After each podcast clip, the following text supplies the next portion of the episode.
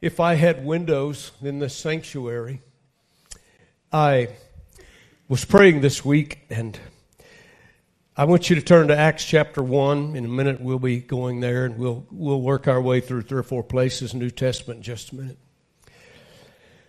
But if I, if I could, if we had windows in this sanctuary this morning, I would literally take time to open a window on this side of the sanctuary, and I would open a window on this side of the sanctuary and say, God, in 2020, may we open the windows open to the Spirit of God and what He wants to do among us. So I want to open the windows this morning and tell you that the church needs to be alive. Church needs to be alive. The church needs to be alive. Turn to your neighbor and say, Get ready. He's going to say that again, and I want you to make him believe it. You ready? The church needs to be alive. That's what I want every time I say amen, right there. We, ladies and gentlemen, we have to show this world that we really believe this. We, listen, the world's full of death. They should come in here full of life. This ought to be the happiest place in town. You missed it. Ready one more time. Hey, I got to get you in this habit of letting the Lord know. This isn't for me, it's not for you, it's for everybody else who's sitting here doubting or having struggles. Let me tell you, life, the church should be alive because our God is alive. Amen. I want to stop and say a thank you to Henry Falcons. I don't know if he, yeah, you're back in the sanctuary. And Dave Morris, who the last couple of weeks worked and built us some camera stands so you don't have to duck your head. We're on Facebook above everything now, and it'll just be a whole lot better. Thank you, gentlemen, for your work and your talented. Would you thank them for a much needed improvement? Thank you, you guys. Acts chapter 1. I'm going to read some powerful words, and I want you to listen to them as we walk through this powerful book. Ladies and gentlemen, this, this Bible is more than printed words on paper. Okay, I'm going to say it again. This Bible is more than words printed on paper. I hope everybody here that didn't believe that now believes it.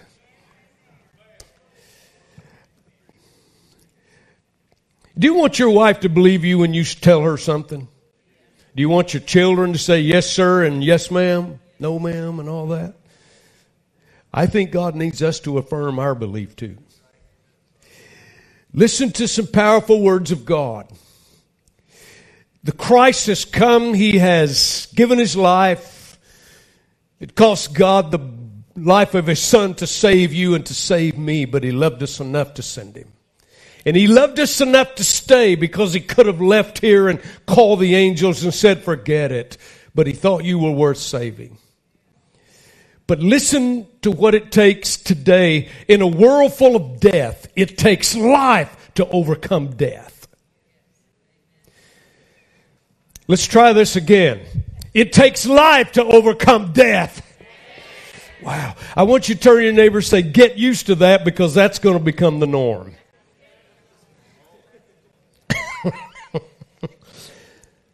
These are words of life, ladies and gentlemen. This is not just a story. This is your eternal life and mine. Okay, enough fun and enough gouging. Just listen to some powerful words. Luke was a physician, probably the most educated of those who wrote in the New Testament, other than perhaps Saul, who became Paul.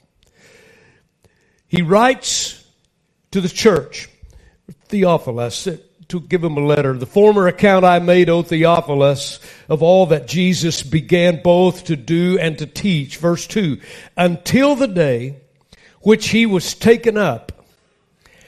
He was taken up after he, through the Holy Spirit, had given commandments to the apostles whom he had chosen, to whom he also presented himself alive after his sufferings by many infallible proofs, being seen by them during 40 days, and speaking of the things pertaining to the kingdom of God. Christ talked to the apostles. He was crucified, resurrected. For 40 days, he told them about this church that was coming and how he wanted to save the world. And being assembled, verse 4, together with each of them, meaning Christ and the disciples, he commanded them not to depart from Jerusalem, but to wait for the promise of the Father, which he said, You have heard from me, for John truly baptized you with water, but you shall be baptized with the Holy Spirit not many days from now.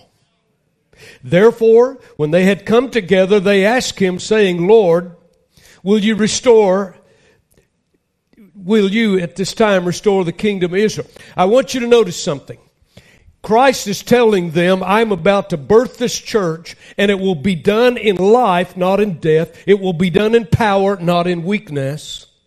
But I want you to tarry until I place that spirit and that power in you, because without it, you're no match for the enemy. And he said, I want you to get kingdom minded the rest of your life, serve your generation, and do what I ask you to do. I'm going to reward you for it, but the good reward is I'm going to save each generation if you will be faithful witnesses through this power. And you know what they did about the kingdom? I thought you're going to restore the Israeli kingdom. They were so earthly minded still. They needed something else to direct their lives. Let's go over to Acts chapter 2. Those 500 people went to the upper room after those many days, 10 days. Only 120 were left, but how many of you know God keeps his promise? Now, when the day, chapter 2, verse 1, when the day of Pentecost had fully come, the word Pente means five or fifty, the fiftieth day after the resurrection. Suddenly there was a sound from heaven as a rushing mighty wind, and it filled the whole house where they were sitting. And there appeared unto them divided tongues as a fire, and one set upon each of them. And they were all filled with the Holy Spirit and began to speak with other tongues as the Spirit gave them utterance. I know there's been many questions about this. I know if you count the languages, there were 16 and they spoke in known languages on the earth. But I just want to tell you, you need to do the whole counsel of God and realize that later on Paul or Saul is going to be saved and he's going to write most of the epistles in the New Testament and he had this spirit baptism and he says there are more than tongues of men, there are tongues of angels and God sends it to us in a prayer language so you and I can pray in power and in the spirit and the devil doesn't have any idea what's going on. I'm proud to be a Pentecostal. We've been ridiculed and put out through the years, and some of it we've earned and deserved, but I want to tell you, it is the Spirit that brings life. There is life in the Spirit of God. Turn a few pages to the right, Romans 8. I mean, I'm sorry, yes, Romans 8, and I want to read one verse, 11. How many of you believe Christ was risen from the dead? He is at the Father's right hand. 8:11 says, "But if the spirit of him who raised Christ from the dead dwell in you, if the spirit that raised Christ from the dead dwell in you, he who raised Christ from the dead will also give life to your mortal body. Through his spirit who dwells in you. When you come to Christ, I want to tell you something. The Holy Spirit takes up residence. I think I could, I won't take time except just a minute. I think I could argue the fact that the Spirit of God actually woos us and draws us and brings us into our salvation. And when we give our heart, soul, mind to the Lord, the, the Spirit takes up residence in us. I could take issue in Greek and all those things about there's a difference in the word being filled with the Spirit and the word bapto meaning immersed in the Spirit. Another day, another different doctrine. I just want to share with you that God wants every believer filled and I believe baptized in His Spirit. Let's go to 2 Timothy, about 30 pages to the right, final scripture. Listen to what Paul wrote to Timothy. It is 2 Timothy 1, verse 7 says this. For God has not given us a spirit of what? So I want you to say it with me. I want to make it personal. God has not given me. Ready? God has not given me a spirit of fear, but of power and of love and of a sound mind. So let's make it personal and let's say it again. For God has not given me a spirit of fear, but of power and of love and of a sound mind. Thank you, Lord. Father, walk with us. Let your Spirit do His work among us. I pray for your glory. Amen. I want to talk to you this morning. There is life in the Spirit. There is life in the Spirit. God is in the life business. God is in the life giving business. God is in the life sustaining business. Every enemy that comes against us is always trying to bring death to any situation, any person, any life that he can. Listen to me. If you follow Satan and you follow a heart that is not twice born, you're going to pay the prices for everything that Satan's trying to do in death in your life. When you hear a, a, phrase like in our society, he or she's the life of the party, or the place was electrified because of their personality, and the place came alive. Those, those things are describing the event, and they are, they are addressing the spirit of the event and the atmosphere. I want to tell you, God wants to bring His Spirit and put life in us, enrich our hearts, fill us with the, the, longings that we have, direct our paths. God wants to give us discernment about our thinking. He wants to place His joy and peace in our lives, in our home. And He wants us to know and enjoy relationships among the body of Christ and everyone we know. He wants to order the steps of the believer. God wants to be part and parcel of your entire life and He wants to in, infill it and place in it life and joy and peace, not death and sorrow.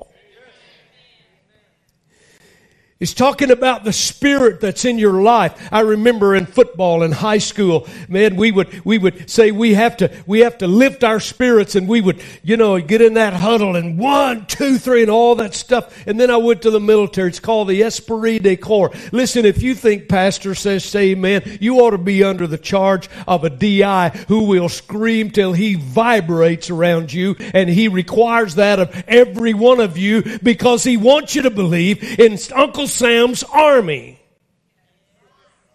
And so let me tell you, if the Marines and the Army and the Navy and on and on that I could go, the Coast Guard, everybody, if they were to have to say amen, they wouldn't get by with a amen, yes, sir.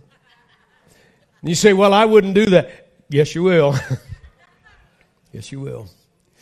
There's something about be, have, something having life in it. I believe the New Testament church of Jesus Christ should be the most alive place on earth. I believe it should be alive people. I believe it should be an alive atmosphere. And you say, Pastor, I'm on medication. Then have faith and maybe you ought to ask your doctor and stop it. But if it keeps you from being alive for God, we need to do something about it. Well, Pastor, I just don't feel. I, I, I'm, I am so uh, weary of excuses. I'm just going to say what my drill sergeant said. If you don't do it, give me 50. If you don't do it, give me 100. If you don't do it, give me 200. You're going to do this. because we need life among us. I've used, this, I've used this illustration before, but follow me in an old legend. When Christ was returning to heaven, after coming and dying and resurrecting and, and ascending. The cha- angels and cherub and seraphim all were curious about this journey that Christ had traveled while he was on the earth. And they began to question him about his accomplishments. Did you found a great movement? Did you lead a great army? Can I tell you something? He led a great army before he came to earth. Read about him all through the scripture about him being the Lord of hosts. That's a military term that means God's army. How many followers did you have? And Christ replied, Well, I attracted good crowds usually, but only had 12 disciples and a few close friends. Well, then the angels and cherub and all them said, Well, if so few, you must have had an exceptional human beings with sterling character, leaders in the community, successful in their careers. Everything that humanity would think. And Jesus replied, Actually, they were pretty ordinary people. There was tax collectors, several fishermen, just common working people. And the angel said, Well, they must have been very loyal and a dedicated group. And Jesus said, I believe they wanted to be loyal. But in my hour of crisis, one of them, the main leader, actually betrayed me. Another denied me. And almost all of them, when I was under judgment, fled. And the angel said, Well, and you expect this crowd to carry on your work? And Jesus said, I do. And the angel said, Surely you have some alternative plan, alternate plan. And Jesus said, I have no alternate plan. The angel said, Well, you must have another group in reserve in, in case this group fails. And Jesus responded, I have no other plan. I have no other group. This group is the one that I'm depending on because this group is my church.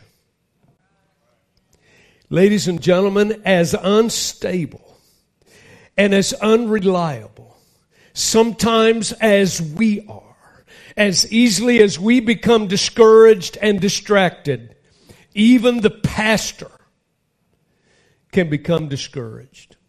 How many of you are just kind of glad to know that I'm still human? I know it's hard for some of you to believe, but I'm, I am. And as quickly as we become tired and ready to give up, as often as we are inclined to complain, how many of you know that you're not the only one that complains? Or, or how should say that? I should tell you, everybody else complains too. As stubborn as we are, as insistent as we are in going our own willful ways, and as weak as we are with our good intentions, we mean well. And as undeserving as we are, the fact remains, ladies and gentlemen, Christ has committed the ongoing work of the kingdom into my hands and your hands. Even the casual reader of the New Testament will find that Christ left his work into some pretty shaky hands. Peter, I love Peter, impetuous, but he would leap before he looked. At least he had some enthusiasm. He would speak before he thought, but at least he had some zeal. Judas maintained all the time a secret agenda. He would betray him. He would sell him out. Thomas was always the voicing of the skepticism, the negative. Philip continued to ask ridiculous questions while James and John were busy plotting and politicking for their two best spots, the right and the left seat of Christ, when he comes into his kingdom. You see, you need to understand that these guys thought they saw him resurrect. They knew him. They saw him do miracles. When he, when, when a, all the, the soldiers came to arrest him before he was going to the cross, he's, they simply said, Are you the Son of God? And he said, I am. And every soldier, just the power of his word, hit the ground. This Christ had an omnipotent power. He could just say, Be gone, and they would have been vaporized if you want to bring it to the new, what's that, that outer space show? What is all that? Come on. Star Wars. Why? I have never seen a Star Wars movie. And I don't think I'm the loser. if you like everything in the vapors, fine. The, these, the, yet, these were the ones, these guys, entr- he, they were the ones entrusted with the task of proclaiming salvation to a lost generation, and on and on. There is a wayward world out here today, ladies and gentlemen, and you and I are entrusted with the task of proclaiming God's word to this lost world. I want to look at some sobering facts and allowing me a few moments of negativity. I just want to look at it as it was. This is not church history in the sense of studying it all the centuries, but it is the condition of the church when Christ left. You see, God is always flabbergasting the mind of the human being. What adds up to us, you got to remember, ladies and gentlemen, we're in this natural world and, and we have we have a spirit, and yet let me just tell you, the spirit world sometimes doesn't add up in the natural world. Let me just look at some things about this church when Christ left it. First of all, Christ left a disappointed church. They had received a call, but with an entirely different concept and with a very, very different expectations than Christ had. He was going to use them. They thought they would join his army and he would do that. They had received that call. They were ready followers, but they were a little short on wanting to lead. They expected him to set up the kingdom. They saw themselves on the thrones with him. They hoped he would redeem Israel and together as his army they would topple the Roman Empire under the might of his power. By his teachings, by his cross, he shattered the dreams, disappointed. These people thought, what is this? This is not as we appointed it. Has God ever done something that totally beprised you? Second of all, the church he left was a confused church. How could Jesus allow himself to be crucified?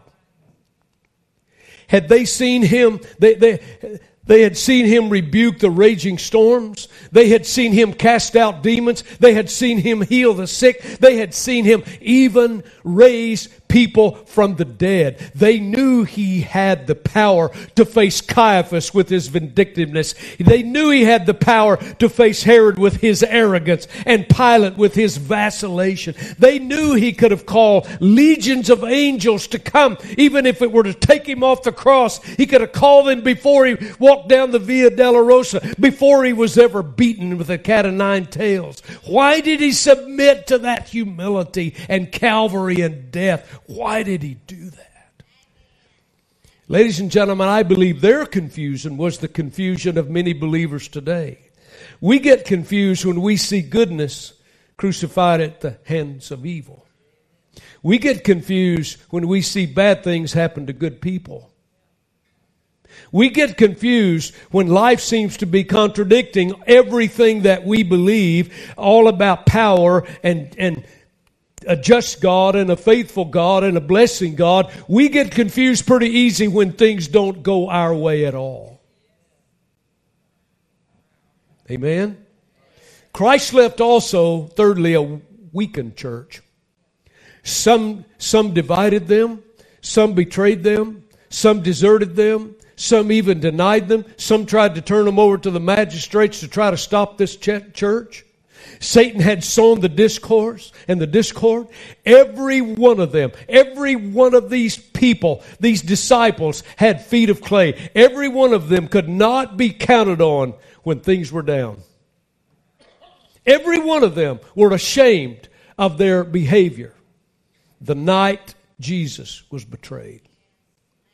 They failed him and they knew it. They didn't stick with him and they knew it. Their self confidence, their idea of who and what they were had been shaken. And listen, Satan will do everything he can in your mind and in your heart and in your life to get you to think you're unworthy, to get you to think you're not good enough, to get you to think every negative about yourself. That's the death I'm talking about that Satan puts into this world. And yet God sent a New Testament church and his word with promises and a preacher and people to say, go into this world and spend, give them life because I'm going to give you life through my spirit. And fourthly, Christ left a frightened church. I don't have to tell you that after the day of resurrection, they all went and hid themselves. They, they, they shut the shutters. They locked the doors. What had happened to them? Listen, let me tell you something about human nature. It's a lot easier for us to be courageous behind somebody else's courage. But when you have to have it on your own, it can be a different thing. What happened to them? Jesus has said, here it is, if they hate me, they're going to hate you. If they ridicule me, they're going to ridicule you. And seeing what happened to him, they beat him, they crucified him, they put him in a grave, and they were afraid. And lastly, I think Christ left a lifeless church. Why, Pastor? He was no longer present. He was the one who had brought them together. He is the one who had given them life. He's the one who had given them hope. So I, I want you to look on your screen. He, he left the church disappointed, confused, weakened, frightened, lifeless. The church he left was all this. That's all the negative. But I want to say, however, Pastor, why, why do you get so excited? Because however can change everything. Whosoever can change everything. I don't care what he's done to you. I don't care the death he puts in. I don't care what he says to you. I don't care how dire it is. I want to tell you, God will give you life through his spirit. However, it was also a believing church. They still believed it even though they couldn't understand it. He, they were also a hopeful church. He had talked about the kingdom. He had talked about an eternity of heaven. He had told them that and they were hopeful that. They were also a trusting church.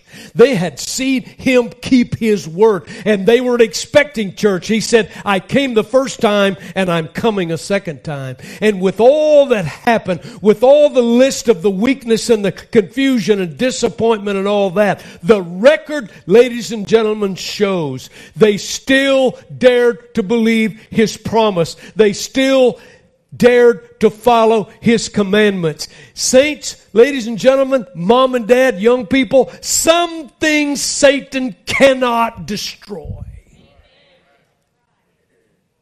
Some things the world and all of its system and all of its powers and demons and wickedness in high places, age rulers of darkness, some things in this world God has touched and Satan cannot touch it. I want to use another illustration, and some of you have heard this, but it just fits so well. It's a story about once a great violinist. His name was Niccolo Paganini. He was playing in a concert. While playing, a string broke on the violin. How many of you know there's only four strings? A string broke. And the crowd began to kind of laugh and snicker, but he continued to play. After a little bit, a second string broke. And the crowd got louder with their, oh my. And finally, along the way, the third string broke. But he continued. He continued. And when the third string broke, he began to play the notes, a glorious music on the one string he had left. The audience, realizing he was finishing the concert, instead of the ease of four strings, he was playing it note for note on one. It got quiet.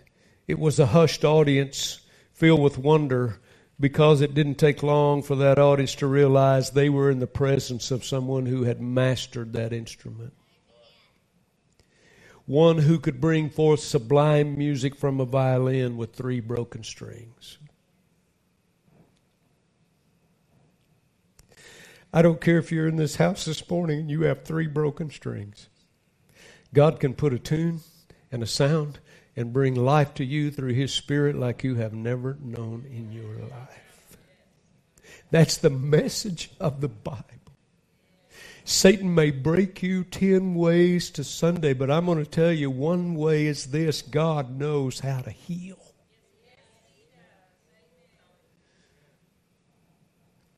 The church Jesus left had three broken strings. But they continued to play on the one string of faith. It was His promise, His promise, His promise. He had promised them a comforter. He had promised them power. And He had never told an untruth. Then they remembered. He told them this time would come. He told them they would be rejected and ridiculed and the dumb people at church and these, these Christians and how ridiculous they are. He told them that the sheep would scatter. He told them that you will have tribulation. The devil's going to do everything he can to tear you alive up and he's going to tempt you and he's going to get in control of you and you'll do things you would never imagined under his powerful sting of death. But he, Jesus also said, be of good cheer. I have overcome everything that devil can do to you. Amen. Amen. And early on the third morning, when it was still dark and he had been placed in a tomb, Mary came running and crying. And Jesus had kept his word. Ladies and gentlemen, sometimes all we can do, all we have is His Word. Sometimes life and circumstances will contrast everything we believe. Lord, I thought you said this. And Lord, listen, I'm a pastor and I want to tell you something I'm guilty of. I have gone to God's Word and looked at a circumstance and a situation and said, God, why are you doing this to me? I've done this and this and this. How many of you know that there isn't any righteous that merits anything? It's not by works of righteousness, but by his blood. He has declared me justified in the kingdom. Thank you, Lord. But I, I, I, would go to the Lord, your word says this and look at this. Your word says this and look at this. I just want to tell you, I've told you this before. I just say this so you remember. I've tried to get God to say, God, I'm getting beat up down here. Lord, eh, there isn't anything in this world going right for me. Every time I turn around, I get sour this, hit this. I get bruised here. I get that all the, Lord, why are you, why are you doing this? I try, God, you, you know how late this is? I'm tired of this. I try to get God to put my watch on and say, it's time. And he goes, I have my own watch. I own my own watch. Because let me tell you, there's always something else God's doing inside of us, in our spirit, that all these circumstances will teach us. It'll lead us, but it'll get us to where we have to do business with God. How many of you know what it is to do business with God? How many of you know what it is to be like your whole veins are full of rottenness? And you know how to go do business with God? Aren't you glad He keeps His promise? Wow. This is sometimes all we have is one string, and that's this. And I've learned to practice this with the Lord. Sometimes all I have left to play, and my faith can only play one string, and it's this it's what He has done. The only string I have left it's what He has done. He has stood with us in difficult times. He has fought our battles. He has opened doors for us. He has given us direction. He has ordered our steps. He has stilled the storms. And the only string that we have left is He has promised. He has promised. He has promised. And they remembered it and they gathered in the upper room. Now follow me. That was the day of Pentecost. I'm going to go all the way back to Genesis. And the earth was void and without form, and darkness was upon the face of the deep. And the Spirit of God moved. And the Spirit of God came upon Abraham. And the Spirit of God came upon Isaac and Jacob and Moses and Gideon and Samson and Samuel and Jeremiah and David and Solomon and Elijah and a double portion of his spirit came upon Elisha. And the Spirit of God came upon Job. He lost ten thousands of camels, ten thousand oxen, ten children. And his wife said, while he was in a garbage heap with boils all over his body with broken piece of potsherd, scraping them because he was trying to get some relief from the wound. And the Spirit of God came. Listen to the one string that Job said, though God slay me, I will trust him.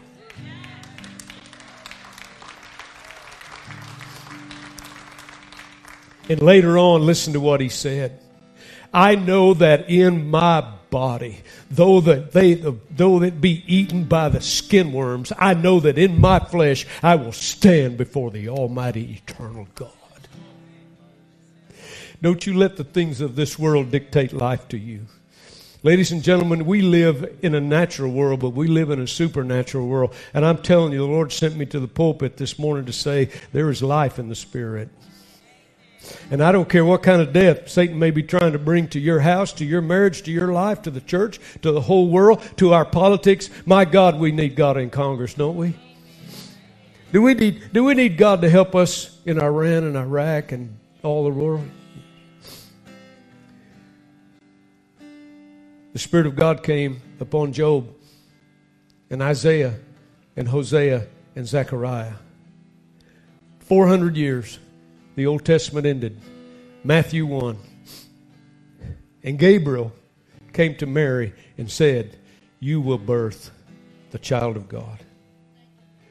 And Mary said to the angel, Watch here, here's the natural world, and here's the spirit world in conflict. It's the same world that goes on in every one of us. Mary said, How shall this be, seeing that I do not know a man? I have not been in intimacy with a man. And the angel answered and said unto her, I want to tell you something. There's life in the Spirit of God.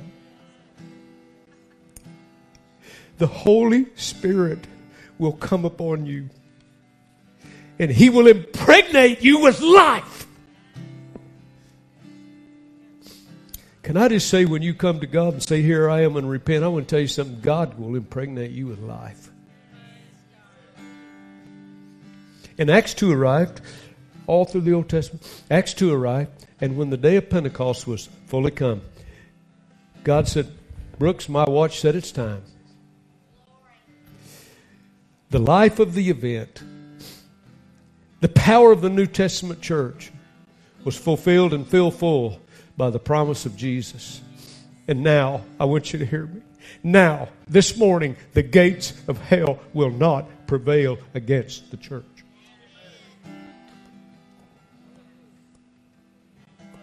The gates of hell cannot prevail against your house.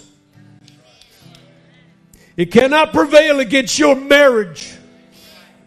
It cannot prevail against your finances. It cannot prevail in anything about you because you are wholly His. We sang in the first song, He is mine and I am His.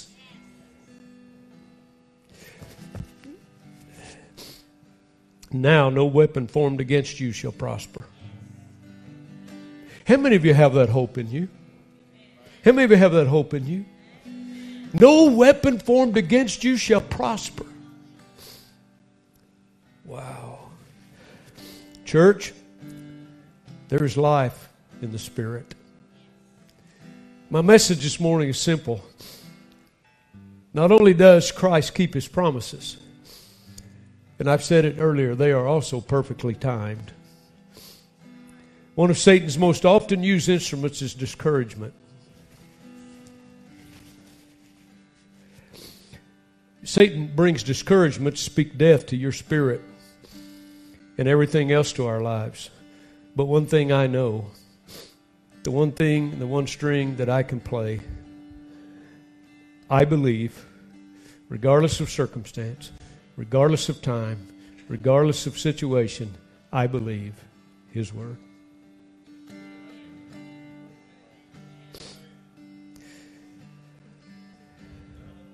God's Spirit brings life. God's Spirit brings life.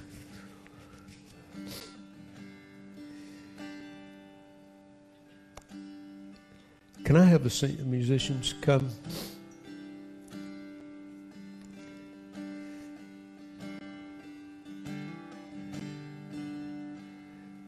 I speak to people all the time, ladies and gentlemen, where Satan has filled them with death.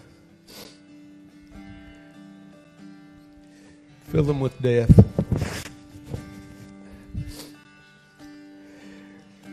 I want you to bow your heads this morning. Close your eyes. Pastor, there's death in me. Satan's telling me that I'm not good enough. I'm not worthy. I don't have what it takes. Everything I hear is against me. But I want you to hear the word of God today.